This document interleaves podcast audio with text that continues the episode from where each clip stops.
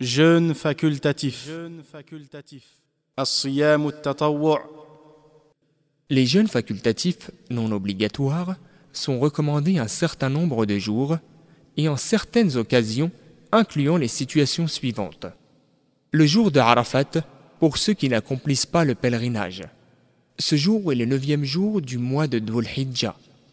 Le prophète, paix bénédiction d'Allah sur lui, a dit Jeûner le jour de Arafat expie les péchés mineurs de l'année précédente et de l'année suivante. Jeûner le jour de Ashura expie les péchés commis l'année passée. Hadith rapporté par Muslim.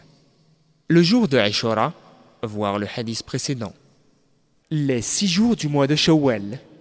Le prophète, paix et bénédiction d'Allah sur lui, a dit Quiconque jeûne le mois de Ramadan, puis le fait suivre de six jours au mois de Shawwal, c'est comme s'il avait jeûné l'année entière.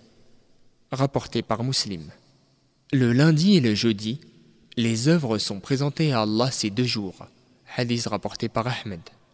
Les 13, 14 et 15e jours de chaque mois lunaire.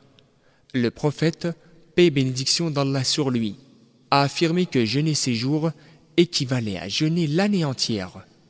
Hadith rapporté par An-Nasa'i et Ibn Majah les dix premiers jours du mois de Dhul Hijjah. Le prophète, paix et bénédiction d'Allah sur lui, a dit Il n'y a pas de jour où les actes vertueux sont plus aimés d'Allah le Très-Haut que ces dix jours. Hadith rapporté par Al-Bukhari.